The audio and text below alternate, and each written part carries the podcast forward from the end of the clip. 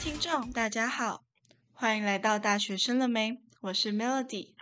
大部分学生从高中甚至国中就会开始思考自己未来大学想要念的科系。然而，我们并无法从升学网站中看到一个学校或科系的全部。大学生了没？因此为大家开设了此频道。频道中会邀请不同学校、不同科系的来宾，跟我们聊聊他的大学生活。让我们欢迎这一节的来宾 Lorenzo。Hello，Hello，大家好，我是 Lorenzo。那就不多介绍了，因为上一次就来过了。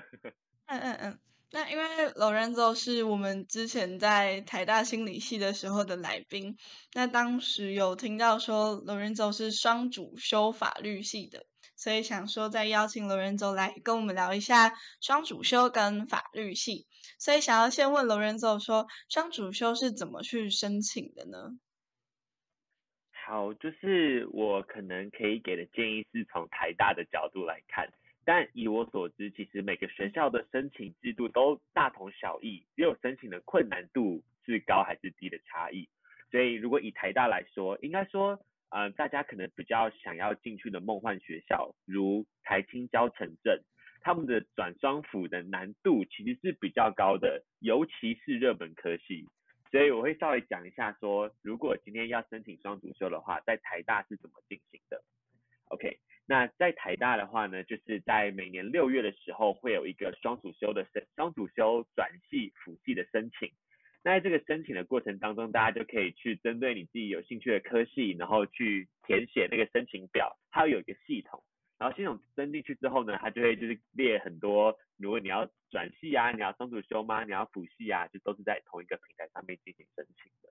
然后就是。对，主要的申请管道会是这样子，所以啊、呃，总结来说就是所有人都可以申请，然后都是在同一个平台申请转系、双主修跟辅系。我想要问转双主修法律系的话，它的申请条件大概是什么呢？好，OK，那就要从双主修法律系的制度开始讲。那我可以再稍微加上去我的想法的是，就是双主修，我现在都以双主修代称好了，但大家可以想象，就是我的双主修就指这个机制，就是转双辅的这个机制。那要双主修系所的时候呢，每个系所的规定都不一样。那如果像是如果你想双主修工商管理学系啊、会计学系这种商管领域的热门科系的话，他们是完全不需要考试的，你的申请全部都是看你的一个要缴交的那个申请动机以及你的学习成绩，其中又以学习成绩占非常重，所以提醒在这里想要双主修或是你有意愿进入大学之后想要转双辅的学生，那个 GPA 就是大学的成绩真的太重要了，尤其是你刚进大学的时候会有很多的活动，绝对不要被诱惑了，就是可能如果你进去的时候就蛮确定你现在的科系不是你想要的科系，或是你很想要双主修一个你非常有兴趣的科系，那一定要好好顾你的 GPA 成绩。好，那再拉回到法律系，就是第二个 track，就第二个管道。第一个管道刚刚所说的就是看成绩跟备审嘛，就有点像是推甄。第二个管道就是考试了，有一些系所就是用考试来决定你可不可以双主修，如同电机系、法律系。好，那我就对法律系的双主修管道比较熟悉，所以我就以法律系为主。那法律系的话，它有个最低申请门槛，它今年好像调高了，变成说你要是系上的五十 percent 以前，所以就是对成绩固然是很重要的一点，但其实五十 percent 不是特别的难嘛，因为像申请商管领域，你可能要是系上的前五 percent 才有机会。那法律系的话是五十 percent，那它最主要看的话是它会有两个考科，一个是民法总则，一个是宪法。对，那这两个考科就是是看成绩的，所以你只要是这个两个考科成绩的前二十五 percent 的人，然后你刚好前二十五 percent 又符合你的 GPA 成绩是在呃整你的大一 GPA 成绩，或是你要申请的那个年度的 GPA 成绩是在系所的五十 percent 以前，你才可以去申请法，你才可以申请到法律系。对，所以啊法律系双主修是透过考试然后进入的，然后考试的话。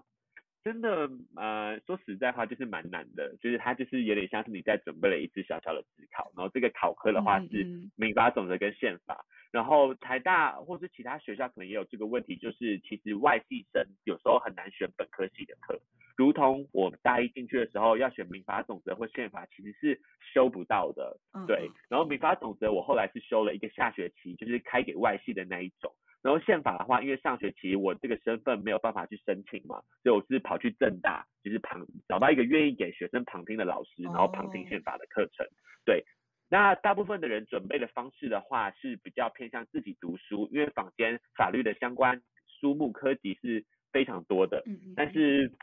对我觉得读书跟听老师上课有差异。然后大家可以想象一下，就是法律这一科其实不没有一个特别的标准答案，所以你有时候可能比起你理解这个科目，你更重要的是去了解老师的见解，因为针对一个议题，每个老师都可能对于这个争点有不同的见解嘛，所以台大老师又的见解又特别的特殊，所以 如果可以上到台大老师的课，会是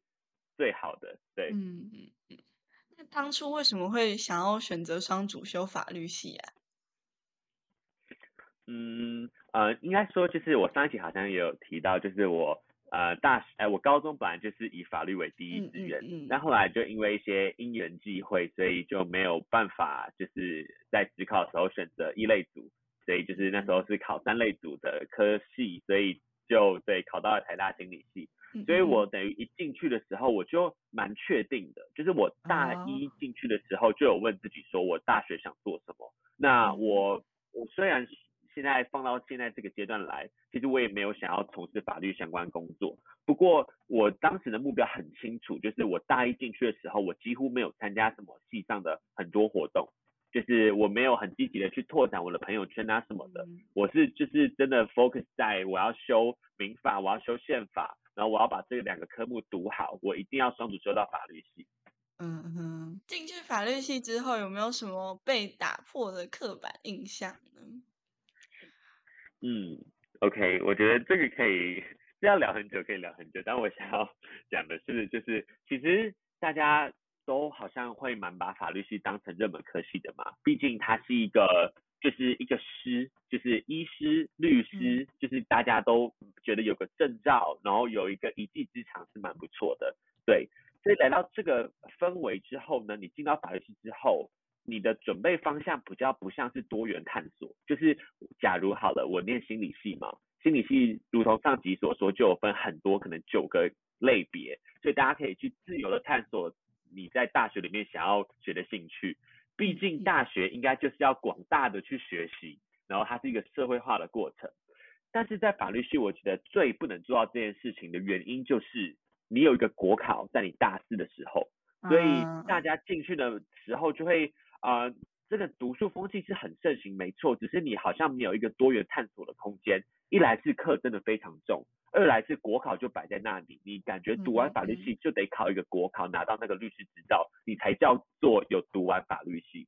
所以其实最大的这个，嗯，应该说就是大家会觉得说大学就是要。很好的去玩乐啊，发展什么的，但是读法律系的话，真的是比较困难，会做到这件事情。嗯那如果是说有没有什么打破了刻板印象的话呢？就是基本我先说没有打破的部分好了，没有打破的部分就是我一开始就知道说读法律系应该就是有点像在读一次高中。其实大家都看什么连续剧，不是会觉得说大学不是都大家都会翘课啊，然后去做自己想做的事情。但法律系不是这样的，法律系进去那一堂教室，就是我上心理系的课都是尽量往后坐，教室前五排基本上是不可能有人的。法律系的课程是大家你进去教室的时候，第一排全部都是水杯，大家挤破头就一定要坐第一排上课，因为你就是要当那个最认真的人。你才有可能拿到好成绩，拿到好成绩，你当然上国考的几率就比较高。所以这个的话是我一开始就有这个认知的，因为可能之前我姐姐也是读法律系的，我就能理解说，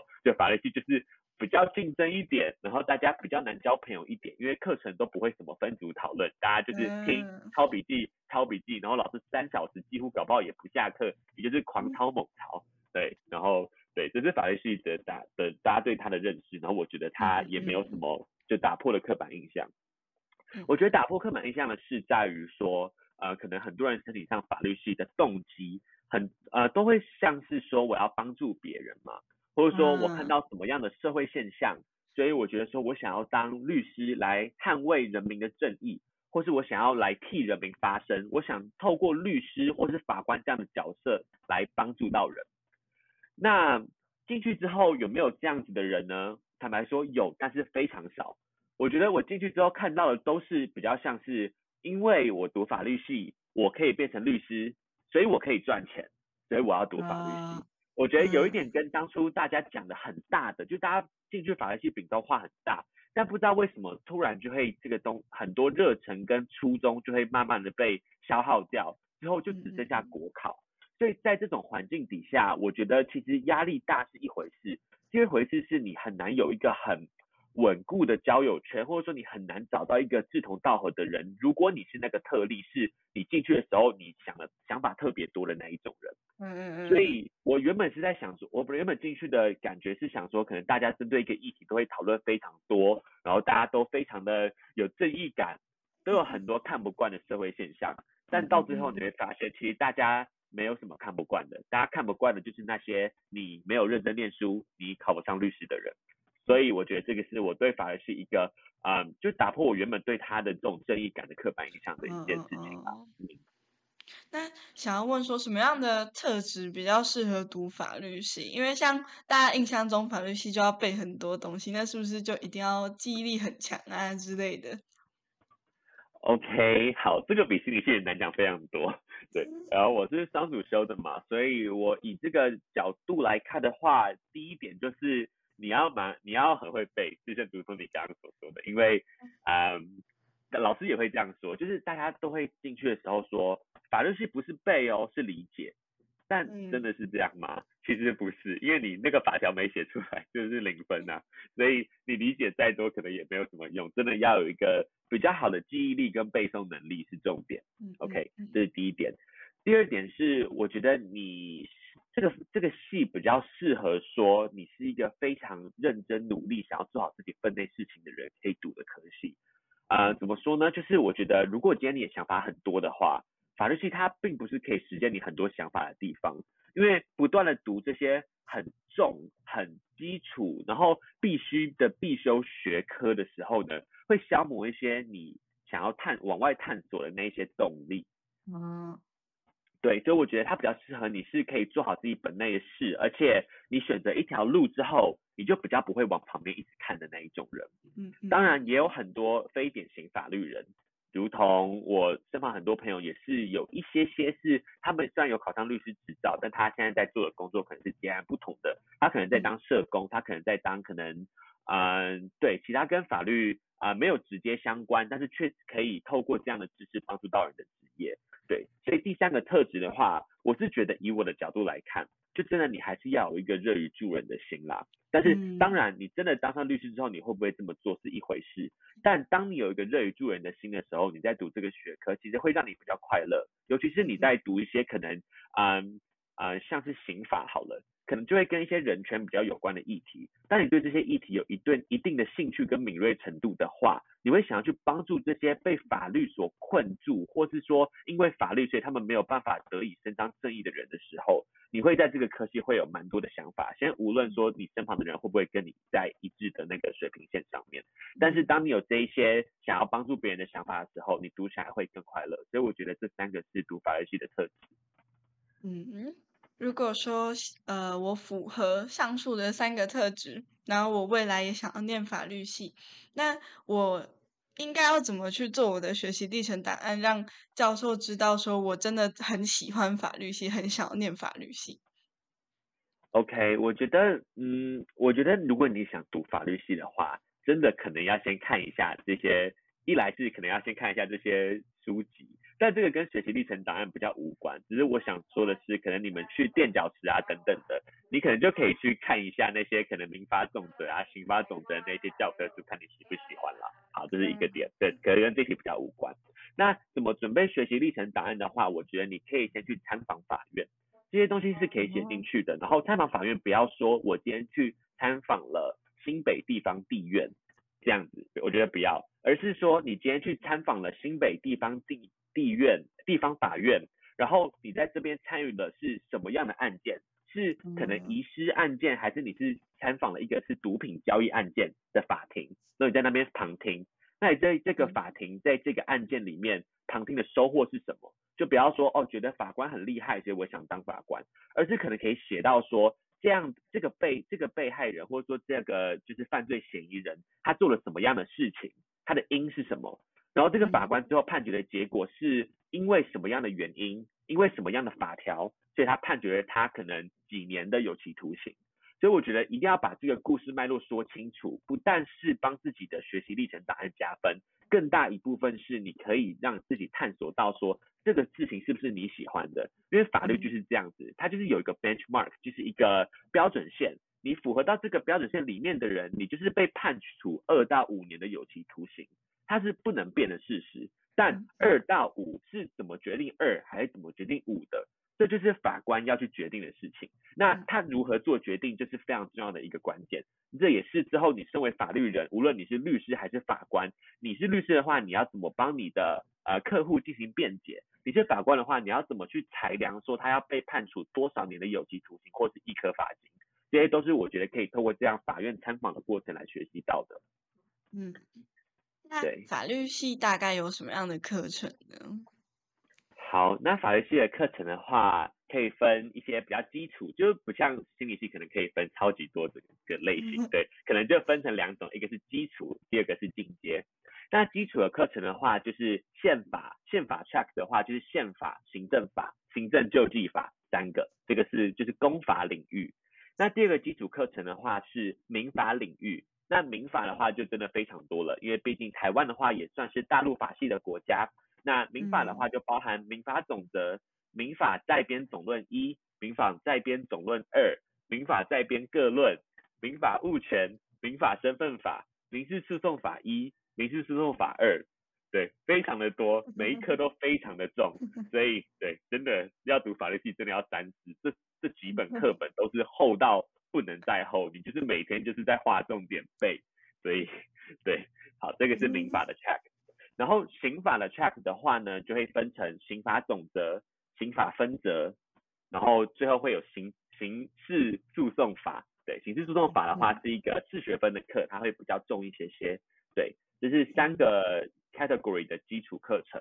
然后进阶课程的话，就会有些老师会开一些可能大家比较有兴趣一些的课程，像是嗯可能公司法，然后智慧财产权法。然后有些是身心障碍的相关法律，以与一些可能精神障碍者他们的决策能力的相关法律。然后我自己有说过的话是像是民呃民法身份法的实力演习，他可能就是带我们看一些真的是跟身份法有关的个案，如同可能像王永庆这种大富豪，那他死掉说死掉很难听，但对他走了之后就会留下庞大的遗产嘛。那这个遗产这个钱就是跟民法超级有关系，就是谁有这一笔遗产的继承权。那时候大家看新闻可能就会看到说，哎，怎么很多什么什么私私生女啊，什么都跳出来了。那到底谁会有这个继承权就非常的重要。这当中其实纠缠纠缠的很多，其实不只是法条问题，而是一些情感。就很多时候搞不好那个最照顾王永庆的身后事的人，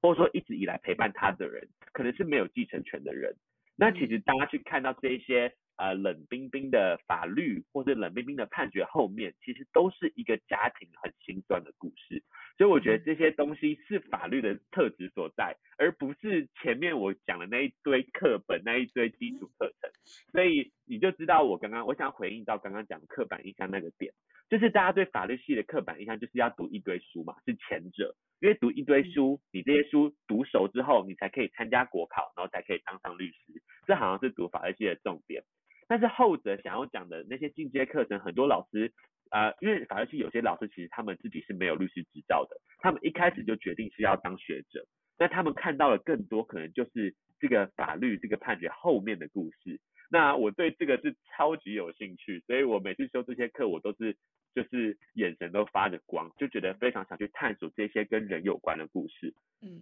所以后来我就对，后来对，所以才会觉得说，好像啊，整个读法律系的人就有点兵分二路，就一很大部分可能八十 percent 的人都是在为了那个国考积极营营，但是我可能是比较非典型的，所以我就会觉得说，如果你跟我一样是很觉得说，法律其实它就只是一个载体而已，其实更重要的是人。如果你你的心思也是有跟我一样的思维的话，那我觉得读法律系可能会受挫，但是你也可以找到像我刚刚说的那一种老师，是可以带给你很多不一样的法律体会的。对。那在这个这么认真，然后大家都在拼国考啊的法律系，有没有什么比较特别一点的活动呢？OK，呃，法律系的话，呃，毕竟我不是本系，所以我了解可能没有特别多。但以我所认知的话，可能还是有一些基础的，像是法律系考啊，法律系的圣诞晚会的活动。然后有一些比较跟法律人相关的，可能像之前有办过一个是。呃，法律人的营队，那那个营队的话，主要就是会找很多讲师来演讲，然后它是比较偏学术性质的营队，然后我们的收取的对象是高中生，我之前有是这个营队的筹备团队之一，对。那第二个 track 的话，就是那种呃大半大家大部分都比较熟知的，像法律营这种，就是呃可能会有一些什么水大地啊 RPG 那种，其实有玩乐，然后也有读书的。对，那我觉得啦，如果你今天是想要增加你的学习历程档案，我想回购这个主题的话，那不要参加第二种 track，因为你学不到到太多。第一种的话，我们还会纳入蛮多个案讨论的，然后老师可能也会丢一些可能跟人权、性别、LGBT 族群有关的一些议题，让大家进行讨论。然后这些讨论其实你会觉得非常的有趣，因为我们也会安排一个法律系的学长姐在每个小组当中来帮你们激发一些想法。对，所以呃，如果你有兴趣的话，他们应该可能明年我不知道疫情的关系会不会继续办，只是如果有这样的机会，你想要探索法律系的话，可以不妨选择一下比较学术性质重一点的，可以跟大家一起讨论这种法律相关个案的，搞不好会是一个不错的体验。嗯嗯，那读法律系未来可能会有什么样的优势呢？嗯，我先讲一下软实力的部分好了。我觉得软实力的部分就分成两种，一种是你会很有批判性思维的能力。什么叫做批判性思维呢？就是说你今天呃遇到一个东西的时候，你不会觉得它就是真的。像是说呃民法一七五条规定，呃二十岁的人以上具有行行为能力。好，我其实随便乱假设。可能你就会想说，为什么是二十岁，对吧？这可能就是一个可以讨论的点，就是为什么十八岁不行，为什么十七岁不行，为什么法律是定二十岁的人才有行为能力？OK，这是第一个问题。第二个问题可能是什么叫做有行为能力的人？他是指成熟可以为自己事情负担的人吗？那我又回扣回去，二十岁就真的可以为自己行为负担吗？为什么十八岁的人就不行？那你怎么去假设或预期这两岁，从十八到二十岁这两年之间？他就可以从一个限制行为能力的变成有行为能力的人呢？好，这就是一个批判性思维的能力。那他带到生活当中就会更有趣了嘛？就你可能会 想到说，今天呃全联橘子是打七五折，可能就觉得说，为什么今天它的促销策略是七五折，不能八八折吗？然后说，哎，七五折就真的就比较多人买嘛？然后这些橘子是不是是因为已经集齐了，所以它七五折，而不是说它只是真的为了促销？就你开始会在对生活有很多不一样的批判性思维的想法，对，这是一个 还蛮有趣的事情。然后批判性思维其实在于任何领域都非常的重要，因为你看待一个事情的时候，如果你就觉得它是真的，那这社会不会进步。唯有你可以找到它的一些更深层，你觉得可以被辩驳的点，然后你去提出一些很具有逻辑性的假设的时候，它才可以被推翻。所以，对，这是很有趣的一个点。那第二个点的话，就是逻辑架构能力，因为法律系大家就知道是要，就每一科的考试真的都是手写写到死掉，对。但是你写到后面可能会发现，其实原本都是在写流水账白话文啊，就是写的就是自己自以为文绉绉的，然后写一大堆就觉得很厉害。你后面会发现说，其实更重要的是你怎么有逻辑的去写这些很大的法条。像是之前民法物权好了，我还记得印象蛮深刻的是，今天有一只狗狗是可能。是你所养的，好了，你养的那只狗狗里面有晶片嘛？但是它并没有带什么狗圈什么的。然后后来我在路上看到它了，然后我觉得它是一个流浪狗，所以我把它就是拿回家了，然后自己养。我把它养了三岁之后呢，这个狗狗的主人回来了，他说这是我的狗狗。然后后来去验，真的晶片里面就是显示他的狗狗。OK，好，那今天这个问题是，那这个物权就是所有权归属到底是谁的？那既然呃这个人就是可不可以去跟你申请说，你这三年偷走我的狗狗，所以我要跟你申请损害赔偿。对，所以面对这样的问题的时候，你可能会有非常多的想法嘛。但如何有条列的列出来说，依据民法哪一条规定，这个所有权归属人不能归咎于善意第三人，所以这个所有权是属于这个捡到狗狗的我的。第二点。我觉得说这个捡到狗狗，哎，这个人想跟我申请损害赔偿，虽然所有权归我了，但这三年来，我是不是真的没有去注意到啊、这个呃狗狗里面是否有晶片？这件事情是不是我应注意而未注意的？可能它就是下一个要被讨论的议题。所以这样子逻辑脉络慢慢下去，你就会发现说，每个法律的这种呃呃法律系可能期中、期末考的题目都列得非常大，但其实取得高分的关键就在于说，你可不可以很有逻辑架构的去推理，去把你的所有想法这样阐释出来。对，所以你最后就会变成一个很有批判性思维的人，虽然在有一些人眼中有点讨厌，像我朋友就常常会问说，你想这干嘛、啊？为为什么要想那么多？这样 对。然后第二个的话就是你讲话会变得蛮有逻辑的，所以大家就会觉得说，嗯法律人好像都很有逻辑。我觉得这个逻辑就是透过这些东西训练出来的。法律系大部分毕业过后啊，会从事的工作有哪些？嗯，好，我我这个大家应该都比较可以理解的，应该就是法官、律师跟检察嗯官嘛，对吧？嗯这可能是大家比较能理解的。那以我在台大法律系看到的生态来说，大部分大部分八十 percent 的人都是想当律师，毕竟就、啊呃对嘛，就是比较比较有钱嘛，说实在话，嗯 嗯对，嗯，就是如果尤其是当商务律师的话，的确经的确是比较可观的一定的薪水的数字。我觉得这也是为什么很多家长都会想要小孩去读像这种有国考的科系，因为有个执照就是一个保障嘛。对，那我身旁还有一些法律系的人在做什么呢？那他们可能就占比三 percent 而已，所以真的就是非常的个案。但还是想跟大家分享说，其实做法律系不一定要从事刚刚所谓的呃法官、检察官、律师这个职位。嗯像我的话，现在是往商业发展。那我有一个学姐的话，她那时候双主修了国际系，她现在在 Mastercard 一个万事打卡的公司在做资料分析的顾问。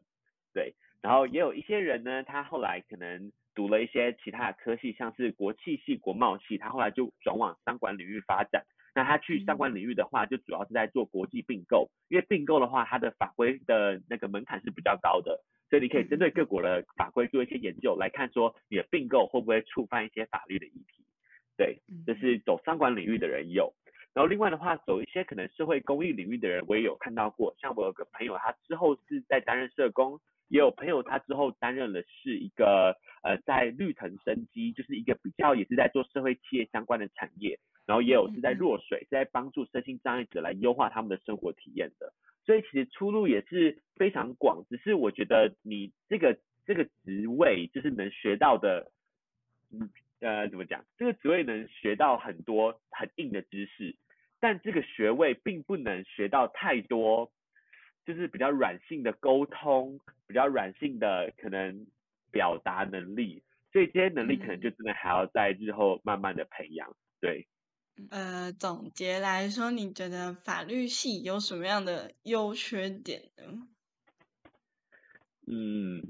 我觉得优点的话，就是真的你会逻辑很有很缜密，就是如同刚刚所讲所讲的，就是未来会有的优势嘛。对，然后就不再赘述。那我觉得缺点的话，就也是刚刚也有提到过，就是你可能的想法会比较被限缩，然后你会有个国考的压力存在，所以你大学好像会活得比较没有如同其他科系的人那么开心一点。对，尤其是当你身边的人都在啊，我想讲一个小故事，就是啊、因为大三升大四的那个暑假，就是刚好很多呃大三的时候，就很多学长姐会考法研所，然后这些法研所的学长姐他们都会开读书会给学弟妹，然后来教学弟妹一些就是你要准备法研所的一些技巧，然后会带读书会，然后带大家讨论一些可能研究所会考的题目这样子。嗯那对，在这个过程当中呢，很多人就是因为学长姐的榜单放榜之后，所有人就是疯狂的要去密学长姐说，学姐学姐，我可以加你的读书会吗？这样子，因为每个学姐嗯学、每个学长姐读书会都有一定的名额限制嘛。嗯，对嗯这时候就有个现象，就是真的有非常非常多人，他们其实都还没有想清楚他们到底喜不喜欢法律系，那他们就先去这个读书会了，因为身旁的人都在做这件事情。